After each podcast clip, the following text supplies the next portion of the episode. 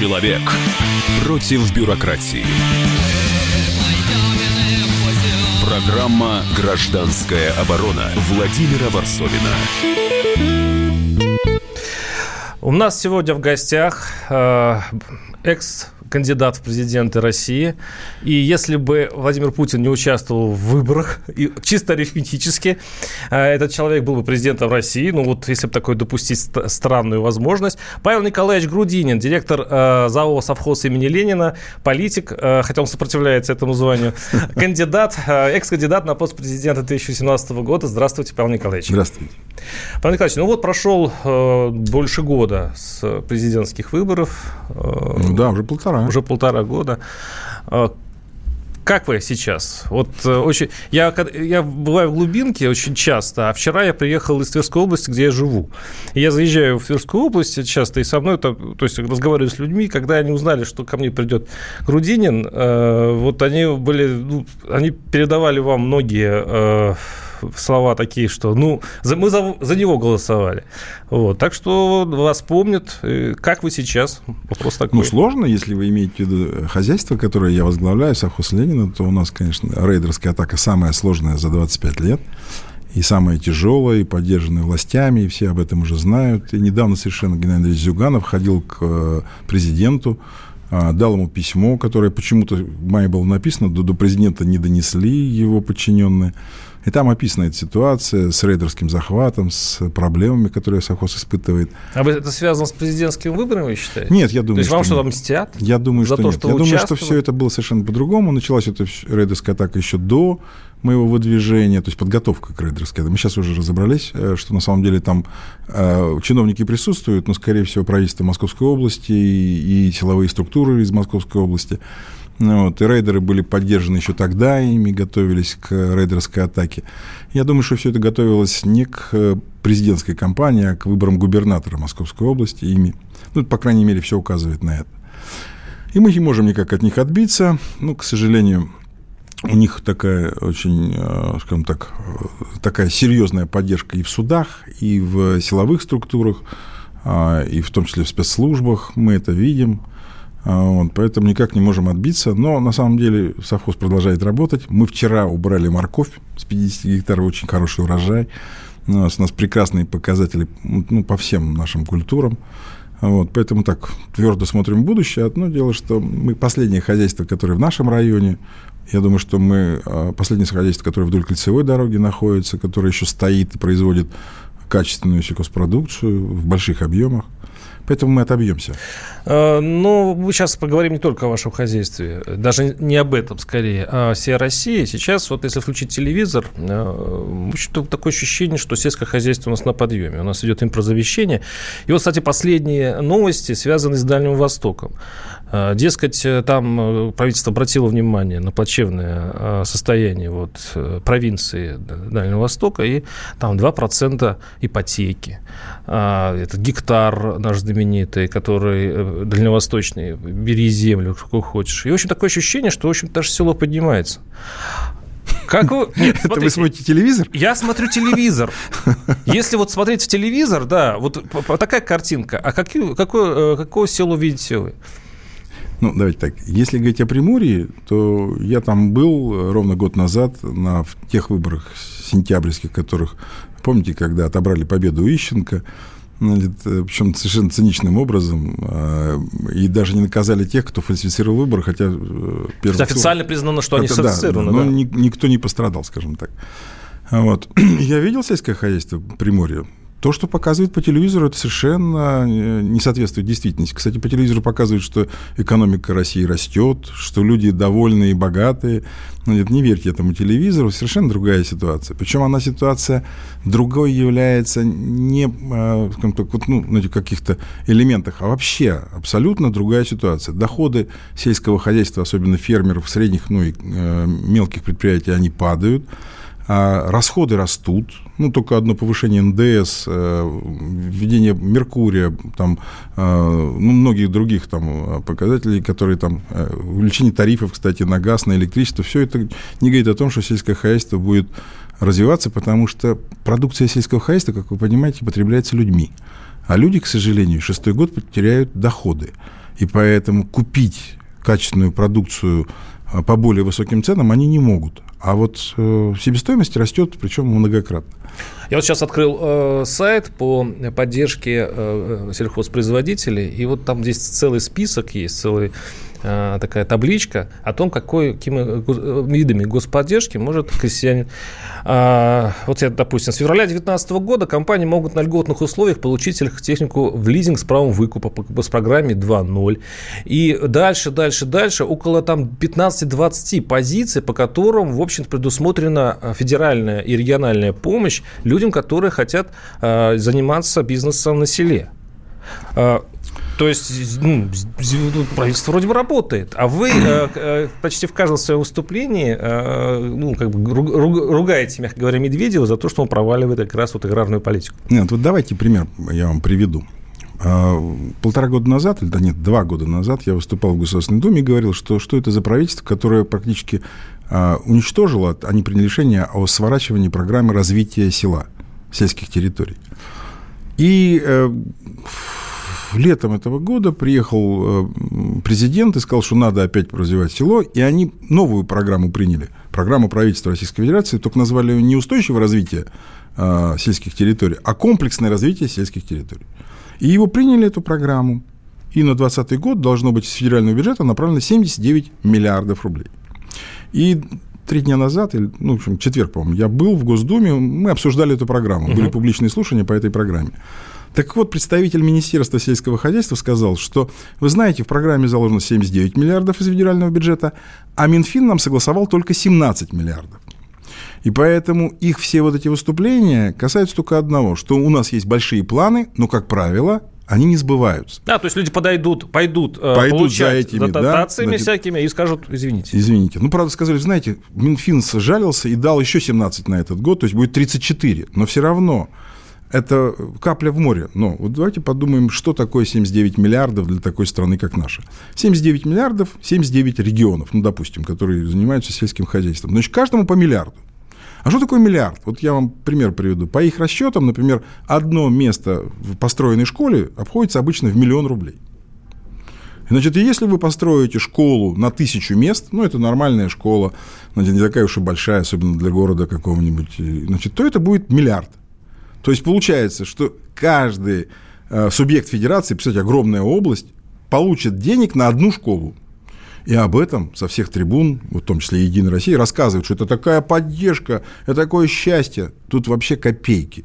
И как-то в Госдуме я выступал и говорю, слушайте, если вы на плитку в Москве тратите, там, допустим, 90 миллиардов, а на все сельское хозяйство России 240 миллиардов, и представляете, что такое Россия и что такое, извините меня, один федеральный город – вы поймете, что на самом деле это ничего, это копейки. Поэтому смешно говорить о том, что норма поддержки. И, кстати, крестьяне говорили, знаете что, а перестаньте нам оказывать поддержку, просто налоги у нас уберите. Потому что повышая налоги и забирая из одного кармана деньги государства, почему-то какие-то копейки дает. Потом второй вопрос. А кому достаются эти нормы господдержки? Кто может оформить кучу документов, сдать это в субъект федерации, то есть министерство, потом защитить это все э, в федерации, поэтому это только крупный агрохолдинг. Львиная доля всех, всей господдержки... 90% вот есть такие цифры. Да, уходит на крупный агрохолдинг. А что такое крупный агрохолдинг? Это организации, где все руководство сидит в городах федерального подчинения. Москва, Санкт-Петербург, ну и еще где-то. Никакого развития села, особенно сельских территорий, оно не предусматривает. Они собирают деньги, благо, что ставка по налогу на прибыль для э, всех сельхозпроизводителей ноль, Значит, я могу сразу сказать, что это, это налог на прибыль, он э, зачисляется в субъект федерации. То есть они деньги собирают из территории значит, и направляются на дивиденды. И ты, то есть агрохолдинг показывает дивиденды, начальство сидит в Москве, получает бешеные деньги, отправляет это все в неизвестном направлении, знаем куда, значит, а сельские территории обезлюдивают. И, кстати, вот на этом совещании мы говорили, слушайте, а давайте по-другому. Вот то, что предприятие направило на социальное развитие села – ну, вычтите из налогов хотя бы половину. Вот показываешь, что ты построил школу, детский сад, сделал дорогу, значит, там поликлинику отремонтировал, поставил туда оборудование. Ну, сменяйте налоги нам. Мы же это все делаем для села. А в чем логика правительства, если она делает именно вот так? Это что, обслуживание а, интересов крупного капитала, это агрохолдинги и так далее? То есть это специально такая, или, или просто, ну, недоразумение такое? Не Знаете, вы счастливый пока. человек. Вы пытаетесь найти логику в действии правительства. Всегда Я пытаюсь. уже давно перестал это делать. Вы же говорили про гектар, да? Ну, вы поймите, на гектаре сельхозпроизводством не займешься. То есть это нужно вручную копать, вручную собирать. То есть уже давным-давно, даже в Европе, где фермы мелкие, средние, уйдет укрупнение. Там было раньше 30, потом 50, сейчас уже средняя ферма 80 гектар. Ну, потому что новая техника, модернизация, и поэтому бессмысленно это все. А тут у нас вдруг кто-то, который никогда не занимался производством, сказал, удадим гектар, все полезут, ну, обратно в сельское хозяйство по поедут. Но если у вас деревни бросают и уезжают, то есть коренное население, с чего вдруг какие-то городские люди, оформив гектар, начнут э, так, развивать сельское хозяйство? Забавно, что я видел это видео, где вы рассказывали примерно то же самое депутатам, я видел их лица. Вот а какой смысл вот, кстати, вот в Ютубе как раз много-много откликов было. А какой смысл им все это рассказывать? Вот вы видите в этом Нет, смысл? Я им рассказываю почему? Да. Кто-то должен говорить правду им в лицо. А им нужна эта правда? Вопрос другой, понимаете? Они же не зависят от народа. Они же не зависят от э, так называемого э, голосования. Вы же понимаете, что все фальсифицировано. Поэтому они сидят и думают, слушай, если меня в администрации президента утвердили, то вы тут можете орать хоть до ночи. А дальше будет еще интереснее. Оставайтесь с нами, прервемся на небольшой блок рекламы. Программа «Гражданская оборона» Владимира Варсовина.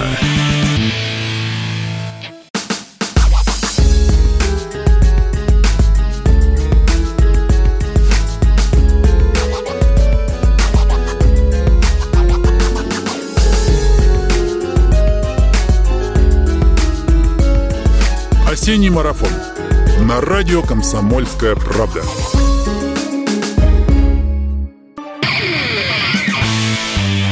Человек против бюрократии. Программа «Гражданская оборона» Владимира Варсовина.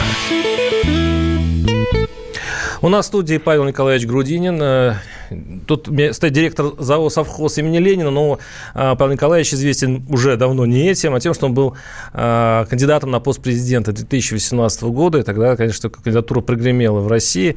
С плюсом, с минусом ли? А, но у меня такой вопрос. Вообще-то в в такой в европейской культуре политической, мировой даже, тот человек, который занимает второе место в президентских выборах, ну, он становится, скажем так, на политической сцене человеком заметным. То есть это все-таки а, второе место, это значит второй по уровню доверия народа. Вас не видно. Ну, не потому, что я спрячусь. Что с вами происходит? Вы э, говорите, что вы не политик, э, вас не видно. Что такое э, экс-кандидат экс, э, в президенты России образца 2018 года? Человек незаметен, его как бы нет. В чем причина? А, поймите, когда э, вот тебя приглашают на радио «Комсомольская правда», ты едешь. Но когда тебя перестали приглашать на все центральные каналы, когда каждый чиновник боится тебе руку подать и позвонить, потому что, не дай бог, что произойдет, это больше не европейские принципы, а больше совершенно другие, азиатские какие-то.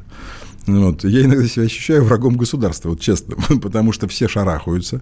Значит, э, ну, кроме, конечно, Коммунистической партии Российской Федерации, ну, оппозиционных партий. Э, Владимир Владимирович Жириновский летом приезжал землянику собирать. То есть ничего не изменилось с этой точки зрения. Но то, что меня раньше приглашали на все федеральные каналы, уж как эксперта по сельскому хозяйству, как который имеет, а теперь не приглашают вообще, это говорит только об одном. Вся наша пресса, ну, за исключением комсомольской правды, ну, я имею в виду центральная пресса, она к сожалению, а, ну, ангажирована властью. И, может быть, какие-то у них есть, не знаю, оперативки. А в чем их смысл? Опять еще логику. Подождите, извините. мы пытаемся найти смысл в том, что смысла не имеет. Вот какой смысл, например, ну, не регистрировать кандидатов от оппозиции? Какой смысл бить дубинками женщин? Ну, какой смысл в этом? Вот скажите. Смысла никакого Чтобы нет. они в следующий раз не приходили. Ну, запугать. Запугать. Ну, все понятно. Тут другая ситуация. Тут, на мой взгляд, не очень умные люди, которые стали вдруг во главе, там, ну, скажем так... Э, Хоть отдела. Да. И эти отделы на всякий случай, ну, как, лишь бы начальник был доволен. Значит, делаем все так, э, чтобы... Они даже не знают, что начальник думает в этот момент. А один начальник не может за всеми за, э, усмотреть. Вот и получается, что раз и перегнули палки, сделали Голуновым, перегнули с Устиновым, перегнули еще где-то. А в конце концов, ну, что, победители же не судят у нас. Знаете, что многие чиновники, которые участвовали в выборах, в том числе и э, наших, вот президентских, но и других, получают государственные награды. Причем такие хорошие. 8 800 200 ровно. Я поймался на мысли, что не, что не сообщаю номер телефона, хотя его многие знают. 8 800 200 ровно 9702 наши студийные телефоны. 8 800 200 ровно 9702. Очень интересно, а, если э, Павел Грудин пообщается еще с народом в эфире «Комсомольской правды». Наш слушатель пишет. Один только Краснодар уже лопается. Мы переходим все-таки к сельской к, к теме, к нашей передаче. Почему не стоит верить госканалам, рассказывающим о жизни в русской глубинке. Один только Краснодар уже лопается отталкивается от количества э, переехавших из Сибири и Дальнего Востока. А вы нам про гектары 2% пишет наш слушатель. А, так, ну вот э, пока такие у нас сообщения. А, Грудинин никому не интересен, поэтому никому не нужен. Есть такая вот... Ну, вот, может быть, может быть, не знаю. Пишут и это. Вы знаете, тут у меня очень много в последнее время стало делегаций, которые приезжают со всей страны, смотреть, как живет совхоз имени Ленина. И поэтому я вот с этим товарищем не соглашусь. У нас, по крайней мере, может, Грудин никому не интересен, ну, старый уже. А вот э, совхоз э, интересен. Э, наше, скажем так, вот это народное предприятие, которое мы создали, и вообще опыт народных предприятий очень интересен. И люди удивляются, как мы, скажем так, сохранили все социальные, социалистические принципы хозяйствования и приумножаем это. А наш слушатель Джалиль, на самом деле, он не только пишет, он мне даже, я его просто знаю хорошо, тверской житель, он а, передал вам большой привет и вспоминает ту историю, когда вы приезжали в Тверскую область за какого-то коммунистического кандидата, в общем, агитировать буквально недавно, и вам губернская власть даже отказала в, в аренде сельского клуба, и вам пришлось где-то там... В общем, такая была детективная Слушайте, история. Только что я вернулся. Да. Ну, То есть вас замечают, вас помнят. Перед вас 8 сентября помнят. я приехал в Великий Новгород, там э, наш, э, скажем, кандидат Нина Останина избиралась, она была моим доверенным лицом, значит, попросила меня приехать, и я приехал. Вы знаете, то же самое. Нам, уж кому мы точно не интересно, это власти, потому что нам не дали ни одного дворца культуры. Даже мы в гостинице сняли конференц-зал для того, чтобы встретиться с прессой. Нам в последний момент отказали и в этом. Ну, то есть мне сказали, извините, конечно, деньги вы заплатили, но э, ваш визит не согласовали. Ну, возвращаемся мы все-таки к, к теме глубинки, хотя не, это очень сложно оторваться от э, предыстории вашего несостоявшегося президентства. А, как она меняется со временем? А, то глубинку, которую вы объехали, когда были, экспри... Э, то есть, когда вы были кандидатом в президент, и сейчас, которую вы наблюдаете, куда идет тенденция развития? Ведь на самом деле а, часто чиновники говорят, что нет другого просто варианта, как, как э, госхолдинги. Ну, не гос, точнее, а большие агрохолдинги. Врут. Ну, нет других вариантов. Ну, почему? Во Потому что мире фермеры есть. находятся э, все-таки в, в аутсайдерах. Они не вытягивают русское село. Фермер это, это ничто. Это вы расскажите финским фермерам, которые создали кооператив «Валио», и продукцией своей накормили не только Финляндию, но вообще все соседние страны и, и широко известны. Или там американским фермерам, которые... Там нет таких крупных агрохолдингов. То есть есть предприятия, которые осуществляют сбор с фермеров продукции и переработку ее. Это да. Значит, это опять же кооперативы, ну разные структуры есть.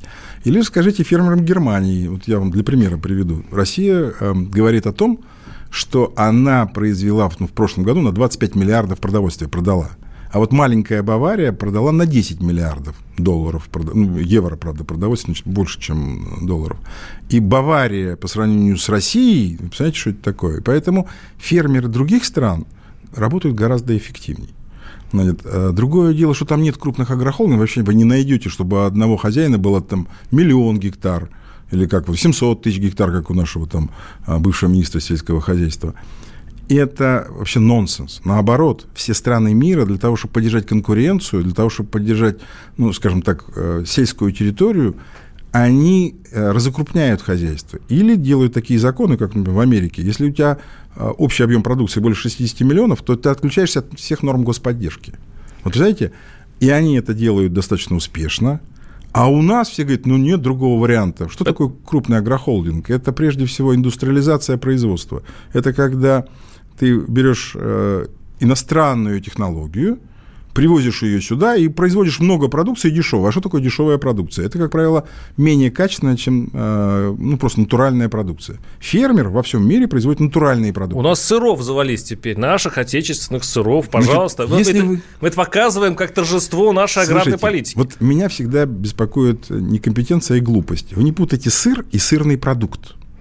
Потому что если вы возите в страну миллион тонн пальмового масла, а недавно совсем вообще ничего не вывозили, то это пальмовое масло у вас превращается в сырный продукт, который вы почему-то называете сыром.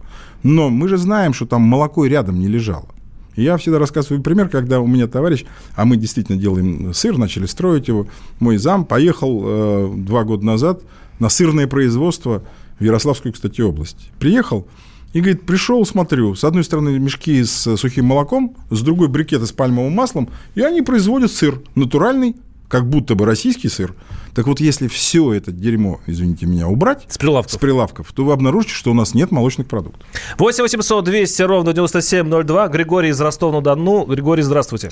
Здравствуйте, слышно меня? Да. Можно вопрос Павлу Грудинину? Да-да, пожалуйста. Скажите, пожалуйста, Павел, прошла информация в интернете, что, извините за сленг, у вас хотят отжать совхоз. А, правда это или неправда?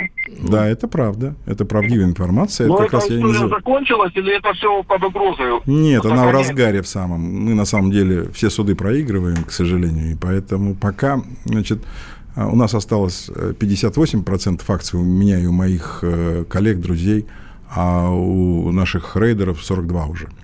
А эти рейдеры просто э, люди случайные или как-то аффилированы с чиновниками? Нет, абсолютно уверен, что они аффилированы, потому что так выигрывать суды... Кстати, недавно слышали, один генерал ФСБ по Москве и Московской области рассказывал, что через суды рейдеры действуют. Ну, то вот именно он точно знает, что у нас в совхозе Ленина через суды пытаются отжать э, совхоз, ну, бизнес. Причем, понимаете, есть очень интересная история. Все же рассказывают, что я миллиардер, что я... Команда... Счета у вас за границей, да, все знают. Счета за границей и все такое. Так вот, мы 25 лет не выплачивали дивиденды. И этот товарищ дал э, журналу Forbes интервью, где сказал, что это ошибка, надо было выплачивать дивиденды, не надо было строить школы, детские сады, он, он так это рассуждает. И мы сейчас приведем и наведем порядок, чтобы у акционеров были деньги.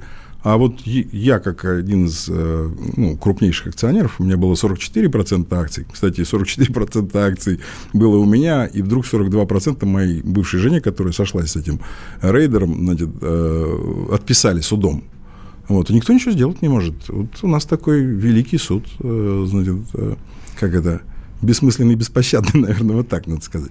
И поэтому, что они поддержаны властью, эти рейдеры, это однозначно. Потому что, потому что есть такая теория, что э, вы не были согласованы с администрацией президента кандидат, то есть, как обычно, коммунисты всегда согласовывают, можно мы это этого, а можно мы этого. Они-то, вы, думаю, знаете, что это на уровне губернаторов точно есть. И вот э, сейчас вам прилетает ответка. То есть вы э, Кремлю были не очень угодны, и теперь вот для страстки следующих кандидатов. Давайте сразу что э, коммунисты не всегда согласуют свои действия. А, конечно, они системная оппозиция, естественно, ведут различные переговоры, но вот даже то, что происходило в Санкт-Петербурге, только об одном кандидат был не согласован, судя по всему, потому что а, он стал ну, говоря, выигрывать, потом узнал о том, что будут фальсифицированы выборы, ну и И мы пока сейчас уходим на рекламу, оставайтесь с нами. Программа «Гражданская оборона» Владимира Варсовина. Можно уйти в большую политику, но большой спорт пойдет вместе с тобой. С тобой. Чемпион мира в тяжелом весе. Боксер с самыми большими кулаками за всю историю бокса. Действующий депутат Государственной Думы. А теперь еще и ведущий радио «Комсомольская правда». Николай Валуев в авторской программе «Большой спорт». По средам в 10 вечера по Москве. Человек против бюрократии. Программа «Гражданская оборона» Владимира Варсовина. У меня в студии директором многострадального в последнее время за совхоза имени Ленина. Опять же, многострадальный экс-кандидат в президенты России Павел Николаевич Грудинин. Я должен с вами не согласиться. Во-первых, мы не многострадальный. Действительно, вокруг нас не осталось ни одного хозяйства. Мы многострадальная страна с многострадальным крестьянством, которое никто не слышит и не видит.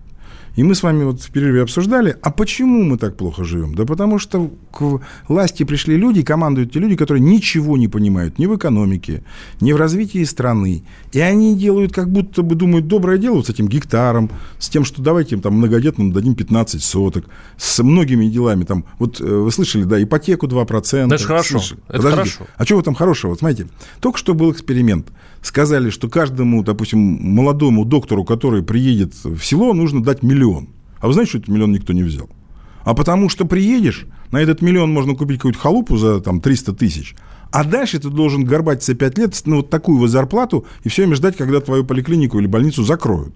Потому что государство, с одной стороны, говорит, что надо поддержать молодежь, а с другой стороны, закрывает сельские э, больницы, там, фельдшерско-акушерские А что пункты. делать, если села вымирают?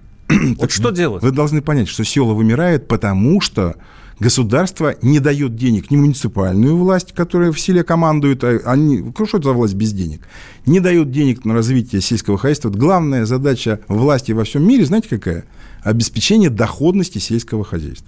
Если ты обеспечиваешь доходность сельского хозяйства, то из деревни никто не уезжает. Потом еще есть старые советские принципы. Ты должен стереть грань между городом и деревней. То есть как?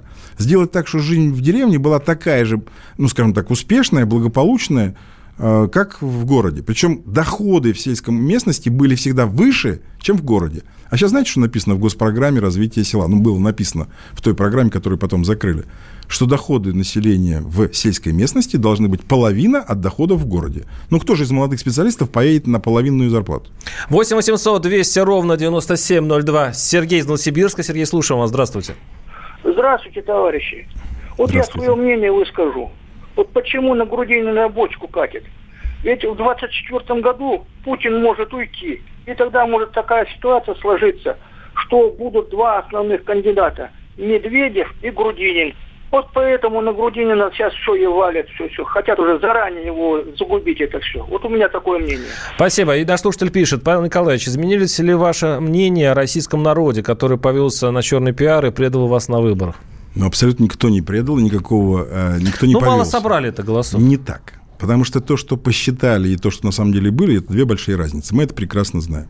И поэтому я абсолютно убежден в том, что голосов у нас было гораздо больше. Другое дело, что народ не верит в честные выборы – и не пошел на выборы в большом объеме, потому что, ну, это, а, скажем так, а вот те, которые должны были, по, ну, как это, по мнению власти, это бюджетники, это, ну, войска, это силовые структуры, а вы знаете, сколько у нас там сейчас народу работает? Они все пришли.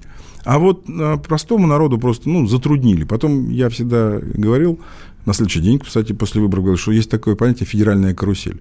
Они же запустили совершенно немыслимую систему, ну, скажем так, искажение выборов. Вот. И это стало известным, но от этого, что кто-то пострадал, вот я вам опять Приморье приведу в пример, это огромное количество фальсификаций было. Потом власть сама отменила выборы, потому что там была фальсификация, но никого не наказали. Вы знаете, что в суде не принимается ни одна видеозапись официальная с э, избирательных участков в качестве доказательства. Поэтому с такой судебной системой. Я помню, я когда с Кожемяк общался сразу после выборов, когда он стал э, губернатором, я у него спросил, а, нет, за день до выборов я с Кожемякой общался. И говорю, а вам не страшно вообще участвовать в выборах, когда предыдущие выборы э, вот эти ребята в ТИКах и ЦИКах, они фальсифицировали? И почему нет воронков полицейских, которых бы их сажали сейчас, потому что они испортили предыдущие выборы? Он говорит, нет, я доверяю нашему циклу. Конечно. 8 800 200 ровно 9702. Сергей Ставрополь. Сергей, слушаю вас. Здравствуйте. Добрый вечер, уважаемые ведущие, Павел Николаевич. У меня вопросов нет Павлу Николаевичу. Просто я хочу выразить поддержку его нелегкой борьбе с этими жуликами и ворами. Хочу пожелать ему крепкого здоровья, удачи. Спасибо. Спасибо, да. У нас эфир превращается в митинг. Спасибо. Спасибо, спасибо. А, Павел Николаевич, а вот э, все-таки, возвращаясь и к выборам, и к сельскому нашему, нашей глубинке, чем отличается все-таки Россия образца прошлого года, полтора, полтора года прошло с выборов, от, от э, нынешнего состояния? Вот что вы чувствуете в России? Ну, я могу сказать только одно. Улучшение не наступило. И мы, э, когда вот 19 марта с Владимиром Владимировичем Путиным беседовали, я говорил, что, слушайте, народ хочет перемен перемен э, я имел в виду совершенно другое. Не пенсионную реформу, не повышение налогов, не повышение тарифов. Я имел в виду другое. Чтобы люди труда больше получали зарплату, чтобы пенсия повысилась. Но тем более у нас в бюджете есть огромное количество денег, а мы действительно накопили э, ну, профицитный бюджет, вот планируется на три года. Огромные деньги направляются на различные, там, допустим, ну, силовые структуры. А люди получают нищенскую зарплату, пенсию – и я считаю, что это именно и губит экономику страны, когда нет э, денег у населения, незачем производить продукцию. Значит, и мы ходим, э, ну, понятно, что у нас себестоимость высокая, потому что у нас тарифы уже высокие, налоги огромные, и китайский товар заполонил все, и мы поддерживаем любого производителя, кроме российского. И надо срочно поменять экономику, а для этого надо поменять правительство. Потому что правительство такого типа, как вот Силуанов, заявил, что, знаете, рост экономики у нас, чем выше налоги, тем больше рост экономики. То есть это вообще, знаете, как я всегда говорю, что Россию нельзя было никогда разрушить снаружи. Но предательство и вот эти враги, они могут разрушить нашу страну изнутри. А наш э, слушатель Андрей спрашивает, спросите у гостя, планирует ли он участвовать в выборах 2024 года. А я доживу. Нет, на самом деле я всегда отвечаю на это так, что хочешь сказать о своих планах, смеши Бога. Но вот вы слышали предыдущего э, нашего э, слушателя, который сказал, ну, в России всегда так было. Значит, надо убить царевича до того, как начнутся э, выборы царя, чтобы значит, не было конкурентов. Я думаю, что сейчас что-то похожее происходит. Люди получают нищенскую зарплату, обрабатывая таких вот капиталистов-предпринимателей, пишет наш слушатель. Но это, это, это про вас. Э, нет, вот это уже, кстати, жертва пропаганды. Потому что если такие капиталисты, как я, будут жить в таких же домах, а я живу вместе со своими трактористами, если будут водить детей в те же школы или в детские сады, как я вожу своих детей туда, куда ходят, то тогда эти капиталисты сделают страну другой. 8 800 200 ровно 9702. Александр из Волгограда. Александр, слушаю вас. Здравствуйте. Добрый вечер. Вы да. объясните мне позицию за это, руководителя коммунистической партии. Почему он сначала вас поддерживал в Госдуме, выступал за вас, а сейчас бросил? Ну, во-первых, он меня не бросил. И вот, э, представляете, э, не так часто президент Российской Федерации встречается с лидером нашей ну, Коммунистической партии Российской Федерации, хотя я беспартийный. Но ему главный, ну, один из э, самых главных вопросов был, что делать с совхозом Ленина и том, с тем, что происходит. И Зюганов написал кучу писем во все органы, я имею в виду государственные органы власти, Пока ответа нет, но ну, если бы не его поддержка, я э, думаю, совхоз уже не было. Но репутация коммунистов, э, КПРФ, такая, что, в общем-то, есть ощущение даже у рядовых избирателей, что а, власти и коммунисты всегда договариваются между собой. Зюганов с Путиным там, или с кем-то еще, они э, координируют свою политику, и когда ты голосуешь за КПРФ, ты как будто немножко голосуешь и за Единую Россию. Вот а я с вами такое. сейчас не соглашусь. Знаете почему? Тогда объясните мне, почему, например, целые списки снимаются с выборов КПРФ в, Кабардин, в Карачаево-Черкесии, в муниципальные выборы, когда снимают кандидата от, от КПРФ в, на выборах в региональные собрания, причем достаточно жестко э, действуют по отношению к агитаторам, Значит, подождите секунду, а кто поддержал, э, скажем так, протесты против пенсионной реформы, кроме одной вот этой системной партии КПРФ? Кто выступал э, на всей, против повышения налогов? Кто предлагает повышение пенсий?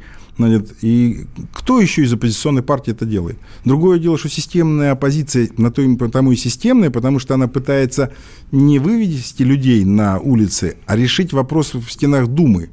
Так на то вы их избрали, чтобы оппозицию слышали. Другое дело, что в Европе, например, есть принципы какие-то. Вы знаете, что, например, в некоторых парламентах европейских, если спикером становится лидер правящей партии, то председателем бюджетного комитета обязательно оппозиционный. Нам нужно поправить многое в законодательстве. Надо наполнить выборы смыслом. Потому что, по большому счету, конечно, могут быть договоренности на уровне там, первых секторей и э, губернаторов, но все равно общая линия партии, она есть, и она правильная. Наш слушатель пишет, коммунисты были в власти 70 лет, и в итоге продали свой народ, развалили страну. Это, это неправда, это было предательство. Я немножко, я немножко разовью этот, этот вопрос, потому что недавно Басилашвили, ему, у него юбилей, 85 лет, с чем я очень искренне поздравляю, мой любимый, любимых актеров. И он сказал, что э, те, которые э, уважают Сталина и э, по нему грезят, э, скучают, вот их бы все-таки отправить э, за решетку, на лагеря, чтобы они почувствовали э, судьбу репрессированных. Э, вот такие мнения о Сталине, о коммунизме, как вы прокомментируете? Очень просто. Вы понимаете, вот э, вы только что прошли выборы, да, и многие, смотря телевизор, ну, пропаганду, э, значит, решили, что я, например, э, олигарх, у меня какие-то счета за границей, ну, я имею в виду офшоры и все такое. Потом выяснилось, что это нет, неправда. Теперь вопрос. А как вы думаете, э, наш уважаемый э, Басилашвили, э, он не жертва пропаганды, которые сначала ему рассказывали, что Сталин – это корифей всяческих наук, а потом на протяжении долгих лет вдалбливали в голову ему, что вот он страшный тиран. Но объясните мне, когда этот тиран умер, почему такое народное, ну, скажем, горе было, когда люди плакали, рыдали, Почему нищая, совершенно безграмотная страна стала вдруг самой, ну, второй или первой экономикой? И почему за коммунистов голосуют все-таки второе место КПРФ всегда берет? Да, это у нас такая да, страна. Да, она берет первое. С был Павел Николаевич Грудинин и ваш покорный слуга. Услышимся через неделю. Программа «Гражданская оборона» Владимира Варсовина. Иркутск. 91,5. Воронеж. 97,7. Краснодар 91,0. Тюмень 99,6. Анапа 89,5. Владимир 104,3. Барнаул 106,8. Екатеринбург 92,3. Санкт-Петербург 92,0. Москва 97,2. 97,2. Радио «Комсомольская правда». «Комсомольская правда». Слушает вся страна. Слушает вся страна.